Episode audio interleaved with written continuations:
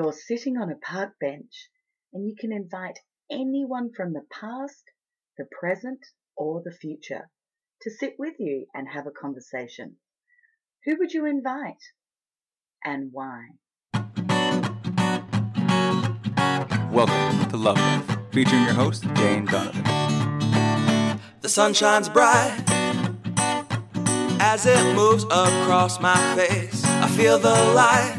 Welcome to Love Life. I'm Jane Donovan. Today's episode came about after spending a few weeks at my regular holiday place at Normanville.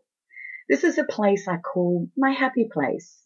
And I also find it's a place of deep contemplation and it often results in gaining great clarity. I guess it's where I'm not working or busy with the structure of normal everyday life.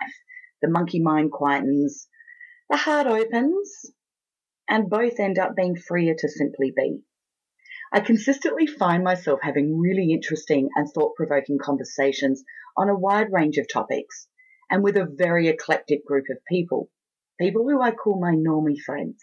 And so I wanted to find a way to bring these conversations to you. I chose to ask each person the question. You're sitting on a park bench and you can invite anyone from the past, the present, or the future to sit with you and have a conversation. Who would you invite and why? The recording actually has taken place with us sitting on park benches. Birds are chirping in the background, dogs are barking, people are walking past saying hello, isn't it a lovely day in paradise? This is our real park bench conversations with some of my normie crew, and I hope you enjoy it. Hi, I'm Brian, and I would invite Jesus to the bench. Jesus, that's clever, Brian. Very clever. So I've got to ask why. Yeah, I would ask Jesus to the bench because I've always been interested in religion. Yeah. Um, not that I'm a religious person, but there's there's so many things happen in the name of religion, um, and Jesus obviously being a key figure in the whole picture. Um, to be able to sit with the source of that and ask specific questions would be a real way of finding out is it all real? Is all the drama and turmoil that surrounds religion actually worth everything that you know has occurred? Um, Yeah, and that would be interesting. Yeah, but even I just think it would be a super interesting conversation to have with with a with that figure with him would be That amazing wisdom. yeah. I mean, whether he's actually the son of God or not, to to have been such a controversial figure in his lifetime, it would be interesting as well to actually let him know the effect that his short life has had on the world for the last two thousand years, and see what he actually thinks of all that. Oh, So I think you'd be deeply disappointed Yeah, by how so- it's been interpreted. it's- Don't you think? Oh, I, I think definitely, yeah, yep. So, what questions would want to ask? I think the first most obvious question for me would be: Are you truly the the, the manifestation of the Son of God? Are you is is it true? Are you or aren't you? Did you actually rise from the dead? Yeah. You know that that would be the first question. Yeah. I'd love to hear that answer. Because I don't think that anybody would dispute that he wasn't a magnificent leader of of intent, of love, of connection, of acceptance. I, I think he was a lot more controversial than that because he, he stood against the establishment. He he was a crusader almost. He, he was a unique figure warrior. of the time who questioned everything and had his he came out with a whole brand new view which unsettled the establishment, which is what ultimately ended in his crucifixion. They've got, nah, this bloke's causing way too much trouble. If everybody listens to him, they're going to bring he'll, he'll bring us down. So they put him down. So I think, yep, he's he did preach love and acceptance and everything else, but he also preached standing up and for what you believe in and and going against what's wrong with establishment and things. I, I think he he was a We real, need that so much these days as well, don't we? he was a real crusader of his time, and I think whether or not the story of him being the son of God or not, yeah, is true. But just understanding what he was thinking at the time, and you know, based around his standing up against the establishment with with the Jews and um, and the Romans, and sort of being torn in, in between the two, and trying to create something new and different, and standing up against it all, and knowing that he was going to cop what he copped, but still going Still being prepared to exactly. sacrifice. He was prepared to stand by his word and what he believed in, and ultimately die for it. To be able to have a conversation with him about just about those events would be, I think, unbelievable. I wonder if he would do anything different if he had his time again. Who knows? In hindsight, people often say no that they wouldn't, but I think you know quite a lot of people would um, do things differently. I think pride makes because people I think say that no. I agree because I think that you know I know if I look at my own life I think well it would be good to it's good to say that no I wouldn't do anything different I have no regrets blah blah blah because I find the gift in everything even if it's been a tough love lesson I've had to learn but the reality is that with wisdom you can look and think well I could have done things more effectively Yeah, much yeah. more effectively with with wisdom of years Yeah. Or with having had the experience and going I could play that totally differently next time I would It depends. If, if he's proud of what's happened after his crucifixion, then I don't think he would change anything. Because if he changed something and he didn't get crucified, then what has since come afterwards wouldn't have come. If he didn't die at that time, we wouldn't still be talking about him. He would just be another figure that created a bit of turmoil a couple of thousand years ago and everyone's forgotten who he is. It was the fact that he actually did commit that ultimate sacrifice mm-hmm. which led to today.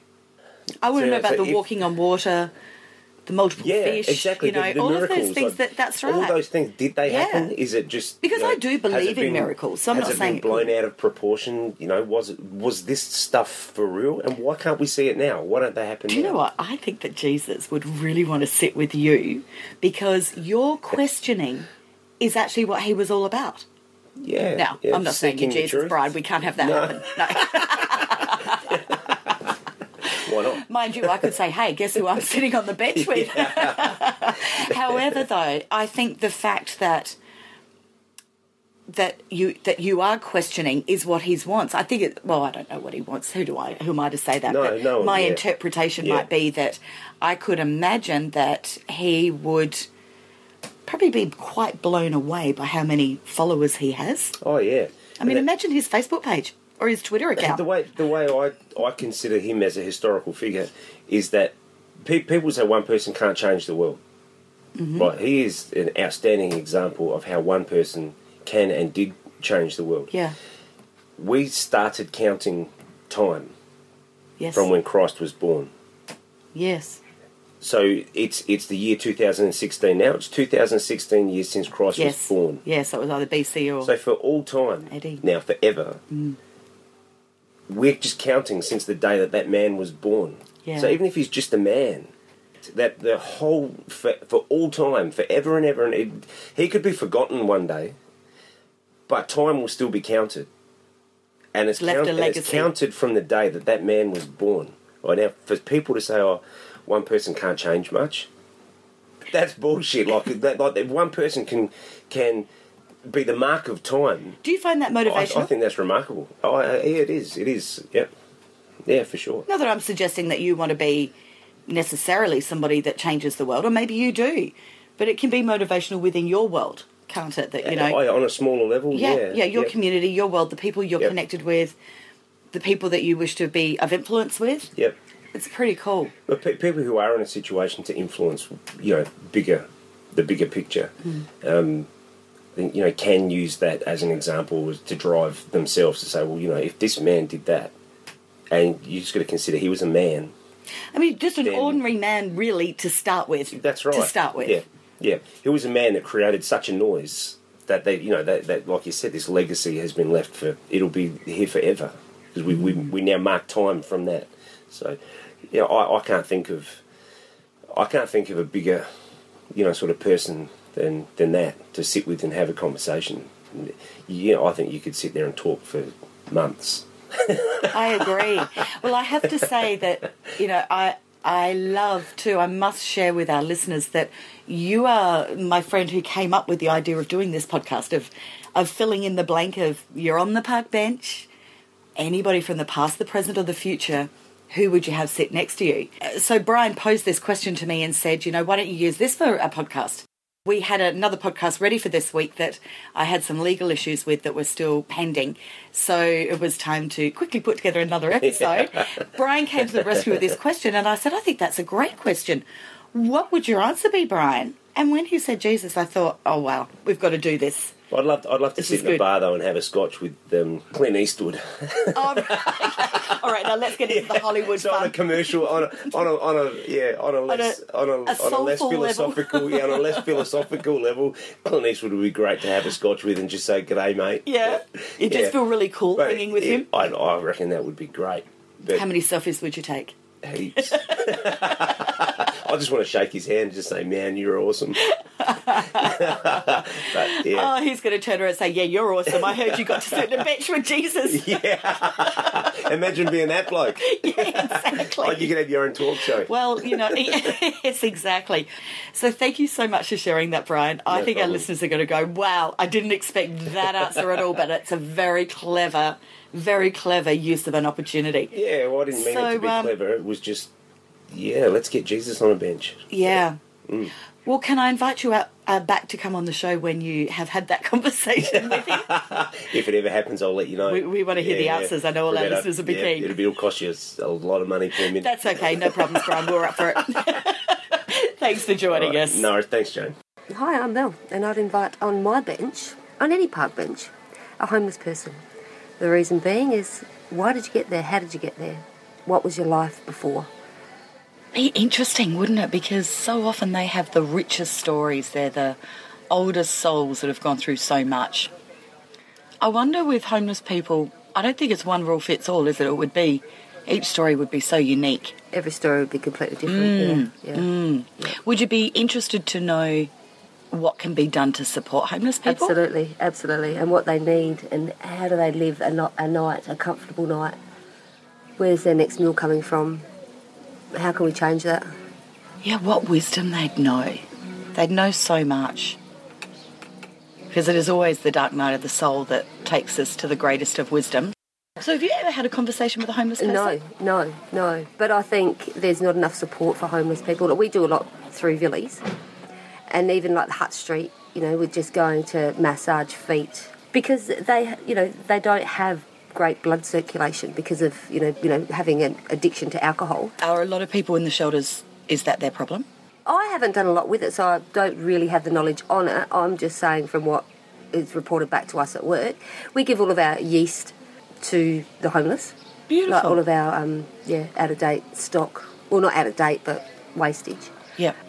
And I think it's um, you know in this day and age with social work needs to be done like people that do community work they should be working with the homeless or old people or you know they not going out and picking up rubbish they need to pay their pay back to the community what they're doing I would imagine that homeless people would be so often lacking in good conversations. Like people would look through them as though they're invisible. Yeah I know that when I've seen people that are um, begging, I I am that person that always stops and gives money, Yeah. and I've often had people with me that have gone, "Oh, you're enabling," and I think, oh, I just don't agree with that.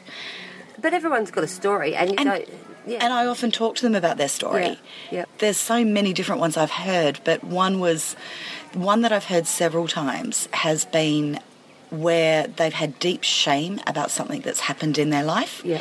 and they actually want to disappear. Yep. And so, they- where's that turning point in life where they didn't get the support to become to be in that situation they're in now? Yeah. Is there not enough support at that turning edge for them? Yeah, yeah, quite possibly mm. not.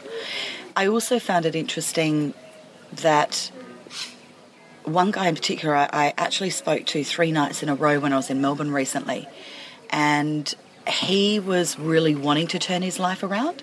And so the first night I put 10 bucks in his hat thing he had there, and he said, I'm trying to live off of half of what I get and the other half save towards getting myself some structure. Yep. Um, he was an artist. Yep. And I said, why are you not selling your art? Yep. You know, if you're happy to sit on the street, and he was on, Yeah. you know, a, not a gutter, a sidewalk. Yeah. Why don't you have your art here? Yeah. But do they, they not know where to start? Self-esteem. Do- That's right. How do they pick themselves up from getting that low to get to that next level? And That's maybe right. that's a, the support level that needs to change. Well, I think it, it can start with, like, people listen to this podcast, so you can just start with them having conversations with people, not being afraid to go up and Yeah. talk to people that Yeah. are different to us, that live in And a it's different really interesting way. thing that you're doing with the park bench because there was a school that had the if you if a young child if you were unhappy and you needed a friend you would go to the The friendship bench, they call Yeah, it. yeah, yeah the friendship bench. Yeah, Beautiful. yeah, and yeah. some of the older children are rostered on that each recess and lunchtime at Yep. schools, their job is to hang around that friendship bench. And if someone is sitting there lonely or Yep. sad, Yep. their job is to just Yep. buddy them up. Yep. And I think myself that when I'm in a place of sadness or loneliness, it is human contact of somebody that just seems to care. Yep. That shifts Which would it. be a really interesting experiment to do in, in having that as a situation and see how many people will just continue to walk or how many people actually stop. Oh, you often And- see those videos on YouTube where people do that. Yep. Yep. See, I, I always want to be that person that mm, stops. That stops. Yeah. Which my mother always said I was going to die young because she said you'll get killed with the things that you stop and help. And I think, no, I'm not. I feel like I'm completely protected. Yep. When you're intense, lovely, fabulous, I feel fine. I feel secure. And I feel And so good about in- me. That's right. I And feel really good about me after doing something where I've helped someone else. Yeah, so Mel, I think speaking to somebody that's homeless would be amazing. I'd love to join you on the bench with that person. Yes. Thank- I'm- I'm sure there's plenty out there. Yeah, thank you for sharing that with me. Thanks, Jane. Hi, I'm Dave, and I would invite Mel Gibson. Mel Gibson? Yes. All right, well, I've got to ask why. Well, I, I've, I've been a fan, as many Australians were, right from the beginning when he was in Gallipoli and uh, and then Mad Max, of course. So and and he was like he was Braveheart. By the time Braveheart came out, there was nominations all over. It was like, and he'd made that. That had been a, a twenty-something year. It was a lot of years, al- yeah. already by that stage, Yeah, right? yeah. And so he was. The- And then he went off and obviously did the, the, the movies about you know the Passion of the Christ Yeah. and, and Because religion's really important to him. extremely Super and, important. And it's because I, I do remember that his old man was on Sale of the Century, right? He was Oh, of the- really? yeah, he he was the first guy I think ever to win everything. And oh, so his dad's really smart. yeah, yeah, really intelligent, off the Yeah. chart smart. So for him, a to go out and be an actor, I mean, I back know. then, And well, just- that, well, the arts, well, still are not considered as No. a form of intelligence. Heaven a- forbid. Yeah, yeah, no. well, It's, I, I think some people still see it as a hobby that, that I've been I've been doing this hobby and paying my own way for thirty years. I You know, know. doing what I do. And when are you going to grow up and get a real job? that's right. That's those days are fast becoming numbered. Uh, um, but Mel, so like for him to come from a background of that super intelligent father, I think he was a professor or something, and then and then to go in and spend all those years building himself up to what he was, and then to come crashing down, I know. and to to end up just you know exposing himself as a, a anti-Semite, as Yeah. it were, and, Yeah. a, Yeah. and a drunk and a carouser and all that and- stuff. yeah, yeah. And, and to th- like I, the kind of thing is that I, that I wonder about is is was he hiding? That's a lot. It's hard to hide that stuff. Because you're probably talking you 30 think. years, Yeah, do you reckon? Of He- building up. 30 years that there, he had a, such a clean Oh, reputation. that's right. He was the golden boy. We Mm. loved him. He was our Mel, you know, and and you know, Because you know he, he was married to an Adelaide girl yeah, that's right. Well, who he, actually, her mother is best friends with my auntie. unreal. And did they shoot some of Mad Max, or did he yeah. get? Got, yeah, no, there has been stuff done here in Adelaide Right, in right. quite a few of his movies, I think. Yeah. If this was something that wasn't 30 years in the hiding, Mm. And then this happens, Was it a How do you breakdown? cope? Was it a breakdown that he suffered in public that everyone went right this guy and then just nailed it? And and if so, then he must have the strength of character yes. to be able to to um, you know it, it's all speculation. But as you say, if, if he'd been able to. Surely uh, it, it would have been festering over the years, but it kind of just seemed to come bang. Yeah, and it did. Yeah, it was yeah. all over. And next thing he was hanging out with and beating his Russian girlfriend pregnant. Oh, I'd and forgotten that, All this yes. stuff, and and of course now, now he's back. Now he's fated, and, and he's got Academy Awards for this um, this movie he's done, Broken Ridge or Hacksaw Ridge, which is uh, you know huge acclaim, and he's back, and and it's like all is forgiven. But I wonder if he forgives all those people who just smashed on Well, him. we've just, all as a society, we're shocking. Like, Oh. we, we love to hold our celebrities up in the air. And the first nothing sign, we cut them down so badly. Oh. Have you had that happen in your music career? Um, not to the extent of these guys, because obviously they live their, their lives in such a public forum. But you do and- too. It's all relative. Yeah, but you know, they have to, to, to perpetuate the whole thing. They've got to turn out to gala events and and have snaps of them taken in St Bart's and have Yeah. you know all this stuff that goes along with with being not only a, a famous person but the the, the, the studios want you to bank on their on your celebrity as well. So Whereas you, as an independent artist, Yeah, well, I mean- write your own ticket of what you will and won't do. Is Yeah. it more? Is that more what you're Absolutely, saying? and we I think you've got that freedom, and he doesn't have that. Yeah. He's got a. He's basically signing his soul away when he does a movie. right. We were in, we signed an independent record deal. We've only ever signed with independent labels through majors and stuff like that, but we signed to the independent labels. The best thing about that is you can tell them to go and jump in the lake at any time. Look, we haven't actually introduced you properly because I was going to let you just do this anonymously Right. wherever you wanted to go. But I know I'm going to get all these messages saying, "So who's Dave?" we haven't said. So can we say? Yeah, yeah, Okay, so. Dave, Dave is with the Screaming Jets and also mm. with the Angels, and had an amazing career for 20. Yeah, well, we're still plowing on now. I mean, the Jets are up to their. This is our 28th year, I think. It's 2089 we started off. We've had a few. 20 28 years. Eight years? Yeah. I had no idea. We're still searching for you. Still think there's higher mountains to climb and, and uh, achievements for us to make. So I which- love that though. You know, I makes it a interviewed Ben journey. Lee a few weeks ago, Yeah.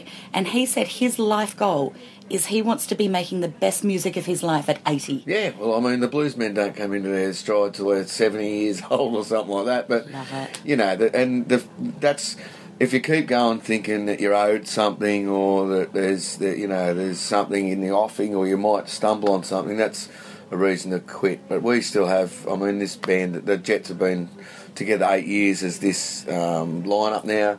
We have a ball, we write great music together. We're just recording an album that Hot Metal magazine said was the album of 2016. and- Oh, fantastic. you know, so I mean, to get that type of accolade still makes an old man feel, you know, very Oh man, stoked, you you're know. gorgeous. But you're right. Like the, the perception is it's a young person's industry, Mm, oh, for sure. and, that's what you're talking about. Again, coming back to Mel, is Yep. his his longevity Well, is right. so impressive. It is. because it is it is hard once you hit a sort of pocket of middle age somewhere that you kind of you're done. yeah, oh, well, that's right. I mean, And the new ones are looking, going, well, we've got cooler stuff yeah, that's well, coming up and out, know, and Pacino and all those great actors, they kind of done their some of their best work later in their careers, and it's sticking in the game. And obviously, Mel, he must have mettle because. Uh, because you know to, to lose every to, to fall from grace so spectacularly, and and and now come back. But I tell you what, I reckon he keeps some people at that some of the press at arm's length. And coming back to the celebrity thing and what people know about you, and this is all leaked by your PR,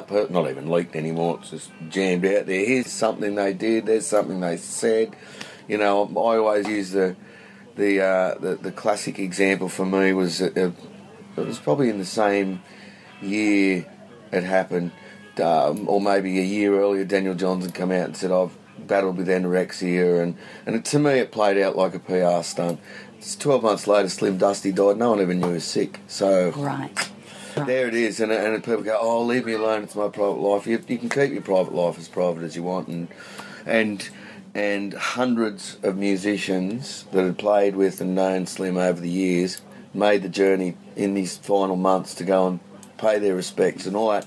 None of them went out and said to the press, "Guess what I just did? I went and saw Slim, and he's dying." It was Yeah. like. And people connect with Slim on so many levels because of his wonderful character and its pioneering way, hundred albums. But, he never seemed to ever change in as, a, as like a his kindness. I No, would use the word kindness to to describe to, him. to a fault. And there, there, you know, there's never been a bad word said about about Slim that I've encountered. I've spent a bit of time in the country music scene, and uh, yeah. So I mean, it's it's it is all about your mettle because people write you off. The Jets have been written off. The Angels, who I sing with now, they've been written off, and well, Angels, how many years have they been around for? well, they've been around 43 years this year. Uh, wow. I was going to say that with Mel Gibson, I would love to know where did his sense of self worth come from to be able to rise publicly a second time? But then I would also say to you, self worth to be able to fill the shoes in Angels Well- of somebody that is such an Australian icon. When he was unable, you took over when he was unable to perform, he he'd left he... the band and then he got Crook after that, and Right. uh, yeah, so I came in at a very contentious time. There were people saying Yeah, that it could have gone either way. Oh, really? and that the band had shafted him and all this stuff. It was called Rick Brewster's Angels, And I mean, luck, luckily for me, I mean, maybe Mel's the same. He, I don't do social media, so I didn't. You know, people say, say, "Oh, mate, they were saying shocking stuff," but I didn't want to say anything. I don't, because I don't care. I mean, they might as well. Well, you know, hang on their Oprah says she doesn't read about herself. Yeah, yeah. I think it's a discipline, isn't it, where you take your mindset. yeah, That's and right. if you go looking for, for some sort of external validation, you'll find it, but you'll also find the critics. So it's Well, like, don't every- look. A, a lot of interviews I do, people who've checked Wikipedia, and I, I've never wiki googled myself, whatever they do, and about at least half a dozen people in interviews have said, and you won a, uh singing competition at a club when you were twelve, singing in the nude. I'm like. What? What are you talking about? And it, it clicked after a while. One of them finally said to me, "Well, it said that in Wikipedia." And I'm like, "Well, there you go." The holy grail of everything. yeah, so so I mean, I, I can only imagine the celebrity that, that Mel has, and uh, that you know, that other people. Um, and and let's get back to the point. I loved everything Mel Gibson did. Yeah. Like, you know, all the Lethal Weapon movies, Gallipoli, Tim. Was it I'd forgotten that Ransom where he comes after the guys who've got his oh it's you know and so I, I was a huge fan and uh, like, hit that fall from grace kind of I very You're cut by that. yeah cut by I was a bit like that with the Michael Jackson thing. He was like, I just. Yeah, well, that's right. And then and then people go, well, here it is, and you go, oh well, there's uh, there's some atonement to be done for that. And obviously, hopefully, uh, Mel's back on, on track, and he won't be screaming at people for being Jewish, Jewish Exactly, police or yes. anything like that. I would love to ask him, what has he learnt from that? Oof. Stay off hear the his sauce. I reckon his thing would Yeah, be. probably, Something yes. good happens after 3 a.m. There's a good one. Drink and drive. Resilience would be another thing I would Resilience, really want yeah. to know because how do you not end up curled up in a ball having a, a mental breakdown, Oh. a nervous breakdown? And your PR person coming in the door taking a photo of it and At the sending it same off to time, TMZ. oh, look at Mel. You know, but yeah, well, this is, yeah. He'd, uh, you have to be a, an absolute study in resilience and, um, and look, he's, I imagine him, he's like a, a lot of blokes that, you know, they blow up once in a while, make a fool of themselves. Not me, I wouldn't say. you see. Uh, but yeah, it's, uh, it's, You did well New Year's Eve. You were very entertaining. He's just a uh, yeah, very complex bloke. I'd love to have a yarn with. I think I'd be scared and a little bit intimidated. Not- Would you be intimidated? Like, do you think you'd be going? I wonder if he's like got a short fuse. yeah, well, I don't know. I, yeah, I, I, I imagine it's how you, appro- how you approach him. Actually, that's a great way to wind this up. Approaching people, That's right. setting your intent. Is it that you're wanting something for your own agenda, or is it that you're really wanting to have Just a, a have a yarn. genuine connection? Yeah. Well, they do say the art of, of conversation is in the listening and not being ready with the next answer. Yeah. Being ready with what you're going to say. They just say, and look, that's why Parker, Michael Parkinson just says one thing, or, and Andrew Denton used to do it too. Say one thing, just let people. Let people just talk. While I'm on. Yeah. Well, yeah. thank you. I'd love to hang out on the bench with you with him. I think Mel Gibson would be awesome. No worries. Cheers. Thanks for sharing. Hi, I'm Tash, and onto the park bench I would invite my children's future spouses. Oh, Tash. That's super clever. Okay, I've got my own thoughts on going on about why I would want to do that, but I'm going to ask you why. Well, I was sitting out front of my uh, house this morning and I watched an elderly couple walking past, and they must have been in their late 80s. They're quite elderly. And they had their arms wrapped around each other and they were laughing as they were walking. And I thought to myself, I will never see my children at that age. I won't be around by then, so I won't know what, um, you know, what their adult life or that stage of their adult life uh, is going to be going to be like. And I thought I, I'd love to sit down with their partners and say, and, and, and have them talk to me about what sort of life they've created and shared with my children. You know, have they walked hand in hand along the beach? Do they lie in bed at, at night, you know, sharing stories and giggling? Do they sit in front of the TV and have their meals together and, and talk all day? Do they have, you know, do they have they had wonderful Christmases with large families? You know, it's- I just, yeah, I'd like to know what sort of life they've created in my That's absence. beautiful. The other one would be too, you could also take it as an opportunity to share wisdom. The wisdom of a mother that knows her children so well to the future partner Yeah, yeah, to be able to have greater insight into understanding each other. yeah. So instead of spending 10 years working each other out, I can give them a heads up. This is what my children are like. This is what they need. This is what they're good at. And uh, these are their strong points. These are their weak points. And this is this is what my children will need for a, for a happy, successful relationship in life. I think I would also like to ask them the flip side too, of, as well as sharing the wisdom of knowing my children so well and being able to give insight into that. I would love to ask them more about who they are and what it is that they require from a partner in emotional support, physically, intellectually, spiritually, socially. It would be wonderful to have that conversation to then be able to share with my children Yeah. again so they get the the head start on being Yeah, able to yeah, sure. fill each other's love tanks and have such a divine connection from such an early start. So you've got the future partners of your children on the bench. Would you like to also invite in, if there are future children, which uh, are grandchildren, which would be your grandchildren, their children? Well, I'd have to think about that one, but my natural curiosity is not for the grandchildren. It's just for my just for my son and for my daughter. And beyond that, I don't have that same level of intrigue. And I think it's almost passing the baton, isn't it? Once you've gone, once Yes. you've you know once, once you've passed away and moved on, you're not here and available uh, to watch and to support and in, to encourage and in, to enjoy you know, the life of your children. So you're passing the baton on to their partners, you know, if indeed they have one, they choose to have one. And I want their partners to be on notice that they've got a big job. And I want them to take that job seriously. Yeah. Yeah, Yeah. I, I think it's about wanting, not just about wanting to get to know their partners, but, um, yeah, putting them on notice that I expect that they will be left in good hands. Thank you very much. Yes, otherwise you'll be dealing with Tash from the other side. Exactly.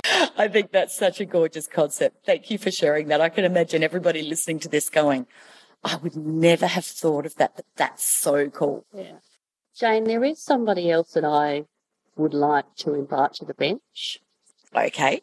Who is going to be coming on the bench? Well, not This time. necessarily anyone in, it's not necessarily a person, but somebody from a particular category of people. I would love to ask a serial killer to join me on the bench Wow.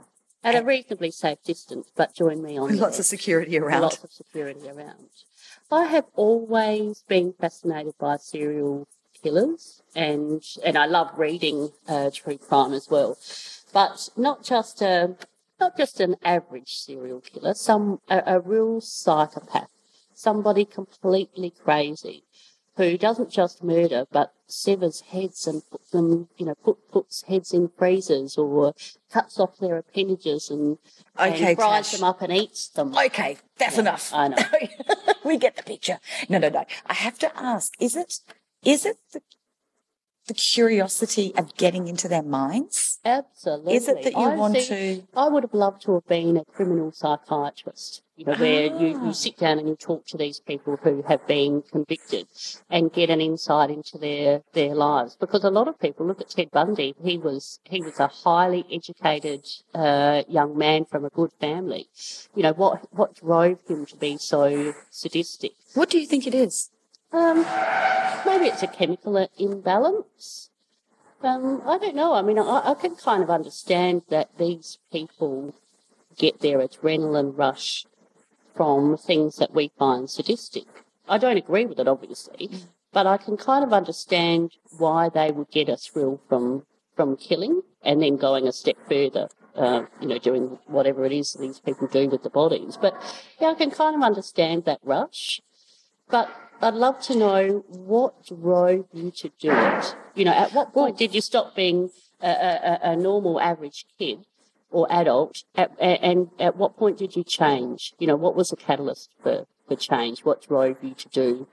I know the sociopaths that I've known in um, both life and in my practice, coaching practice, they have in common huge insecurities that they've moved from those insecurities. Their their defense has been massive self entitlement and placing themselves way ahead of everybody else. So it's it's it's narcissism, but it's narcissism with the validation of emotionally playing with another person hmm.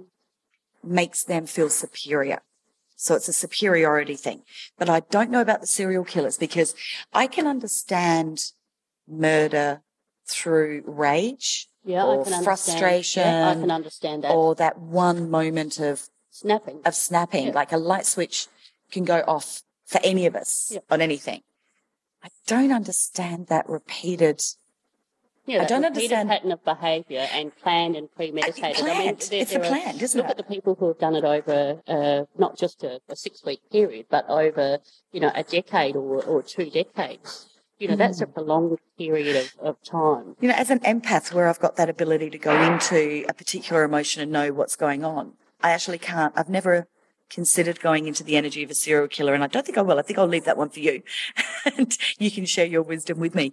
However, I don't understand too if we go to murder, where you know somebody spends two years planning the murder of their wife, or it's like, can't you just divorce it? Can't you just split up? So, so I don't really. Yeah. So you think it's the dramatic? It's the. I think so. Mm. I mean, it's a it's a similar thing to people committing suicide, isn't it? That, and they say that men will go in a dramatic, masculine kind of way. You know, Oh, I didn't know that. Yeah, they say that men Oh. will, will either um, uh, shoot themselves or hang themselves, where women are more likely to overdose on on Right. pills. Right. Uh, and that's another thing that fascinates me. People that commit suicide. I'd love to have people, young people who have committed suicide, on the bench as well, and to say what you know, what what got you to that point. What's the motivation for this interest to find the tipping point and to try and work out how we can support so the tipping point doesn't happen? Yeah, absolutely. Because that would be for both, incredibly you know, for- valuable work for society. Absolutely. Yeah, you're right. That's a good. That's a good. Um, a good name for it, the tipping point. But yeah, for the for the people who see no other way out of life, who commit suicide, particularly the young, you know, in their twenties and thirties, I'm more interested in. You know, when did you know that enough was enough? When could you not see that you could you could live any longer, go any go any further? Mm. And do you regret? You know, could you, is there any possibility that you could see that there was an alternative for you? Because it's such a permanent solution to a temporary problem. Yeah, absolutely. But the serial killers more so for me. Um, I'd love to sit down with Ted Bundy and say, you know, what was life for you like? Did he? I think he did a medical degree or a law degree. I think don't know. He was a lawyer. Uh, I think he was a lawyer, and he was a very handsome man as well. So well educated, uh, good looking. He had no no problems uh, forming relationships with uh, with beautiful women. So what happened? You know, what was your childhood like? What what was going on in your head the first time you killed? How did it make you feel? How did it make you feel? They're good questions. and why would you go back and do it all over again? And it gets more sadistic, you know, more sadistic every Each time, time. He, he went on. Um, but to fry up body parts, Oh, Tash. I'm sorry, but to fry up body parts and eat them. I mean, yes, that's horrendous, but isn't that intriguing? It is intriguing. I'm going to leave that research for you, though. Yes, okay. Thank you so much for sharing, Tash. That's a lot of fun. My pleasure. Bye. Hi, I'm Trevor, and I'm on the bench. And the people I'd like to meet in the future are my two daughters.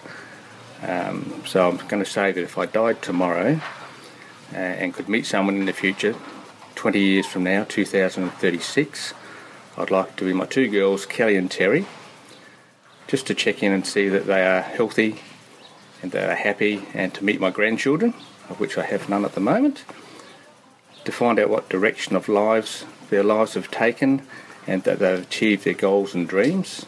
Of course, I couldn't do anything to change that because I would have already been dead for 20 years. Well, you don't know that. You might be able to do a lot of stuff from the other side. That's true. Maybe you can be of that. great assistance to them, right. Trevor. We'll have to find that out. But I would hope the time that I had uh, spent with them would be enough to shape their lives for them to improve upon as they're already doing now in the present. That's so beautiful. So you really want to you want to see the impact Of, that, of how you've to date. raised them and the experiences that you've had together. Yes. And you want to see how does that play out in 20 years time. Correct. It would be very interesting, I think. That would be fascinating, wouldn't it? Yes. And then I wonder if we would look and think, job well done, or whether we'd think, oh, I wish I'd done that a bit different, but look at how that's played out. That's that's very true. And at the present moment, people have asked me the question, would I change anything in my life and do anything different to the way I have? And I can honestly say that I wouldn't change it because I've been quite happy with the way things have gone. That's beautiful. Um, Am I allowed to ask how old you are, Trevor? I'm 62 years old. Fantastic. So you've got a lot of living and wisdom behind you. I'd like to think so. That's gorgeous. I hope it's been enough to pass, take on to people and uh, be able to get them in the right direction. Uh, I think my two girls are model girls, and uh, to the last thing is be able to tell them one more and last time that I love them, and that they've always been my heroes because they've been true strength. I've had a lot of problems in the past, uh, health-wise, and uh, to see them get on with the daily life is uh, a real inspiration and makes you want to get up in the morning. Oh, That's so beautiful. I think they're very lucky girls, very blessed girls to have had you guiding them. Yep. That I would go down the prediction path and say, I reckon we can pretty safely say in 20 years' time all is going to be very well. I certainly hope so. That's a very cool concept. That's that's something that I would certainly enjoy inviting onto the benches.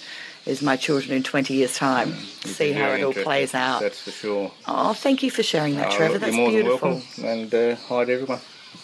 Hi, I'm Janet, and I would like to invite on my bench my mother. Um, she passed away last year, and she, even though she was 94, um, she loved history, and I used to listen to her, but I don't remember everything, and so I wish that I could ask her questions and this time pay more attention or at least write it down so that I would know. So I find myself all the time going, oh, wonder what this is. Oh, if only mum was here. And it's not just me, it's my brothers as well. We're all the same thinking. So, yeah, it would be my mum. She would be the one that I would ask. So it's a bit like lost wisdom, isn't it? It is, and it's the end of a era. My mum, my dad passed away a long time ago, about 15 years ago.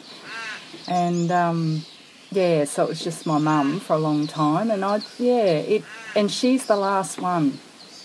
She's she was the last one standing. Basically, in the end, she was the oldest person left in her country town. And um, when she passed away, a lot went with her. So, and I always think that's sad when older people go too, because it doesn't matter whether it's my mum or whether it's whoever it is. They take so much with them, and if it's not recorded, mum did record quite a bit, so we're quite lucky there. But It is sad that as a culture we don't revere our elders. I feel really sad about that because there is so much wisdom that is lost that we don't honour and take more time to document. I'm not saying you personally, I'm saying all of us. Yeah, you know, we true. don't Yeah, we don't there would be a lot of people. Yeah, we were lucky with mum. She was always, um, you know, talking about the past because my um, grandparents were pioneers in this country town. My grandmother Oh, was wow. the first white woman to arrive by car, and they were uh, farmers in the district. And you know, so there's so much that went on. Like my grandfather worked on the fascinating time of Yeah. year of, of life. That's right, incredible. the first white woman to arrive in the car. in in that in that area. Yeah, yeah. Wow. So you know, oh, what she would have seen and witnessed and heard and That's right, and all the stories and everything.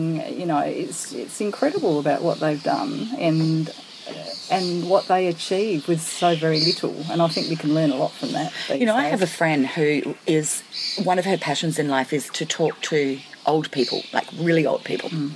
And I love watching her. She will just stop wherever we are and just start a conversation. And she asks some really good questions and learns so much. And I think we just don't ask the questions, do we? I mean, I can I know of a, a recent situation where somebody said, "Oh, don't bother him. He's 90." And I thought I'd be horrified if people were saying that about me. Don't bother me. Yeah, absolutely, absolutely. I think yeah, they loved um, Yeah, and they will soon tell you. At 90, I'm sure they've got a way of telling people if they don't want Sure, to talk. they've learnt healthy boundaries and able to speak their truth. I'm Sure, they have. So, yeah, no, I, no, I think a lot of people just like to talk. They like to share their experiences and what they do. I mean, even at our age, we, you know, we like to share our experiences and and make sure that it's passed down through history. But these days, I think a lot of it's taken for granted that it's going to be recorded, it's going to be this, it's going to be that. But it's not always the case. You know? If I look at my own recordings at home of, of life events, I've got the old fashioned video that is a little square camcorder thing, or not camcorder, it was before all of that. I don't know how to play them. My wedding tape's on a VHS cassette. Mm. I don't have anything to play that on. Mm. Then we've had cassette tapes, we've had DVDs. Now it's all online. I don't know. I oh, hope that online actually means that finally we've got a format that stays. But even then, the formats changed. I know, and that's why passing knowledge down orally is really important and people listening. And there's lots of cultures in the world that have done that for thousands of years. We're not good at it though in our culture. No, no, because we're so wrapped up in everything that we do, we often, you know, forget to sit down and just take that all in. And there is that kind of thing of, you know, the next generation will surpass us. And I love that idea that, you hmm. know, my children are going to be hopefully much better versions than of, of, than I am and, and achieve great things in whatever area they wish to. But it, it's such a society of just moving forward, forward, forward, forward that we just forget the wisdom mm. Yeah, about, about what they, yeah. elders. Yeah, I often say to my kids, you know, if you think you got it tough now, think back, you know, then they had no air conditioning, they had no, you know, their transport was horses. didn't and, often have electricity. It was a whole different world. In fact, I do I did laugh when we recently had the big storms here in Adelaide, and everybody on Facebook was posting about how you know, oh, I haven't had electricity for three hours. It's such a first world problem.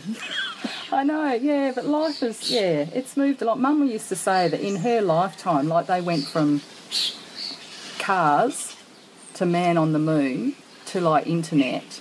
You know, she was very forward thinking. I mean, she'd just gone onto Facebook and she was 93. when I love her. Facebook. And she had a laptop and she, you know, she muddled around with it and all that sort of stuff. But she, you know, she enjoyed keeping up with the times. But she, there was a lot of progress. And she used to say that the most in, the things that had the most impact she felt was one was television because it brought other parts of the world like into and then the internet like the internet you stepped it up even further because up until then you were quite isolated and she often used to talk about you know all the tragedies that we see in the world today and you know the big tsunami that happened all those years ago and she said those kind of things would have been going on forever but you just never heard about them. And No. even the bombing in Darwin, she said they never really heard about that. They had no idea of the of the enormity of that during the war because they, you know, they just they weren't really told, and the communication was basically ra- it was radio. I love the internet. I think because I grew up with television, for me, I think the internet's been the greatest invention in my lifetime. Because it does make us so accessible to to everything, which is wonderful. It's exciting that we can be aware in yeah in whatever we that we can be aware in whatever we want. Yeah, I'm not sure about the internet. I think it's fantastic. Like in my job, um, I use it all the time. Like it's incredible. It's amazing the amount of knowledge that you have at your fingertips. But I also think it's, I don't know, it speeds our life up, and I don't know that I really want to see everything that's going on everywhere all the time. A lot of it can be quite depressing and quite overwhelming, and I am very strict on my news feed, like on different social medias, because yeah, I, am too. I, I, yeah, I try and turn off. But you know, sometimes I think with younger children, like I see kids, you know, coming through school and that, it, that has an impact on them. I think you've got to be careful. Yeah. But I guess for the purposes of uh, being able to capture the past, Oh yeah, I think the incredible. internet is fabulous. Oh yes, it's amazing. I've got a friend who's um, has uh, does family trees, and yeah, it's incredible what she can do, and the research and how she can research places overseas and go into their archives. It's it's incredible. No, it's It's a bit different from back in our school days when we went to a library and found a book on a particular topic we were passionate oh, about. but sometimes that was a good thing, I think. Yeah, that's the trouble I think with kids these days when they research when they're younger, especially in their primary school years. It's really difficult for them with the internet because they've they've actually got so much knowledge that they've got to try and work through it, Sift through it, have a filter system. and they don't have the background knowledge of it to know what's right, what's not right. And you know, there's a lot of false things on the internet too. You know, No, so- we've learnt that. Well, my teenagers have learnt that the hard way with online shopping, where you know they've gone to buy something and it's it's a scam, and there goes their money. yeah, Yeah, Yeah. and they do. Yeah, so they don't have the tools to have the filter system. Mm. So we went from virtually no information to an over supply of information. But having said that, I too would really enjoy chatting with your mum on a bench. I think that she would have some really interesting stories to mm. share. yeah, she's amazing. Thank you, Janet. That's all right, no problem. Hi, my name's Mike. I would invite onto the bench the last living historian of the human race that lives a full life. the last historian of the human race. Yep. This is the last guy standing. Pretty much, yeah. Yep, last. Wow. Okay, that's blown my mind. All right. Okay. So, what would you ask him? Um, well, I'd like to ask him where we got to in, in the scheme of the universe, as to where the hu- human race went, if we ever left Earth itself. Um, I would ask him Could we ask what happened? Yeah, Well, There's none of us here. What happened? what happened, um, get to describe what things are like now, or when he when he was living, um, where the human race went right in things, and where the human race went wrong in things, It'd be fascinating. and a whole series of things. You know, were there any more world wars? Did we learn from wars? Did we end up coming from love and not fear? Whether we ever made contact with other, you know, aliens? Did we become um, our highest versions? Did we become wonderfully intuitive? Did Yeah. we evolve our brains, our abilities, our connection? Yeah, Did we become oneness? and um, Did we fail epically? yeah. Did we drink too many beers at Normanville? did we uh, yeah just uh, and you know important events that have happened um, in that will that will happen in the future so yes, it'd be fascinating. Because really, if we did the flip side, and you you talk to a historian, like if somebody grabbed one of us, but we could time travel back, yeah we'd be freaking them out. yeah yeah exactly You know, it, and in fact, there've been Hollywood movies made about stuff like that. You Yeah, know, where people yeah, have right. have have woken up in another century, and or they've gone back and they are um, finding themselves with the wisdom or the knowledge, the knowledge more of where we are today. That would be incredibly fascinating. Always does intrigue me as to where we will end up. So, Do you have a belief of you know life on other planets? uh, I believe the um, uh, you know a lot of the the scientists now they, they say it's basically in, inevitable. It's just that we'll probably never ever get to see it because of the distances involved but just so many stars so many planets. Well, unless we evolve ourselves where we can travel, you know, Yeah, that yeah. tel- uh, teleport yourself. And there, I mean, there are scientists that have documented people doing that. It's a wonderful book called oh, "The Life and Teachings of." I'm going to have to look this up and reference it in the show notes. There's five books to the series, and it was written. They were written about hundred years ago, 100 and it had scientists from the US that were invited to an ancient tribe in India, I think it was. Himalayas, somewhere around that region. Excuse the fla- the old uh, my mind that is not remembering well. However, they proved these scientists proved that these people were travelling through other means, and so they invited the scientists to live with them for quite a considerable period of time. It was like a year or something like that, and to just keep an open mind and document everything and ask for tests to be done. So they did their scientific way of, you know, this this needs to be covered off to, so we can't say it isn't. yeah And they basically would have people at one point that would present with a note that one scientist had documented. I wrote this note at, at 12.22 on the 13th of whatever, and that note appeared several hundred miles away a few moments later. So they, you know, so I think that everything that we're talking about likely has happened, but for whatever reasons, it's not mainstream knowledge. Probably because of the fear that is associated with it, and uh, and maybe the threat to contemporary structures of society. It would be absolutely fascinating. Well, and he would, being the last living um, historian too, he would uh, probably be able to give us an insight as to why the human race will end. You know, if he's going to be the Which actually, you could be the one that saves the human race because you've got this guy on your bench giving you the wisdom of how to stop yeah, this. You'd have the knowledge of. Yeah. And then I get to say that I actually sat on the bench with you. How cool am I? yeah, it would be incredibly valuable wisdom and knowledge.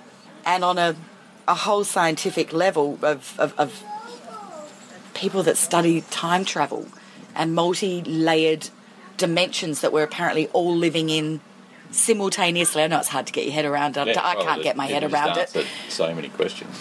Yeah, yeah, that would be fascinating. Thank you for sharing. That's awesome, Mike. I'm sure that people are going to go, wow, great, great idea.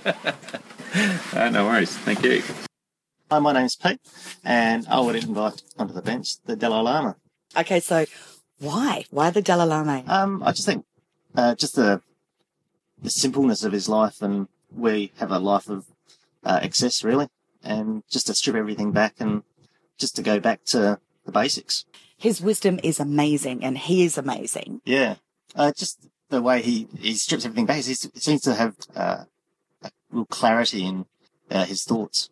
It's very simplistic, isn't it? Yeah. Very simplistic. And yet I've watched him ask on, you know, there's lots of YouTube clips of him being interviewed. And I've watched him being asked some really curly questions that I'm thinking, I'd have no idea how to answer that. And out it rolls such beautiful simplicity of how to live, how to resolve conflict.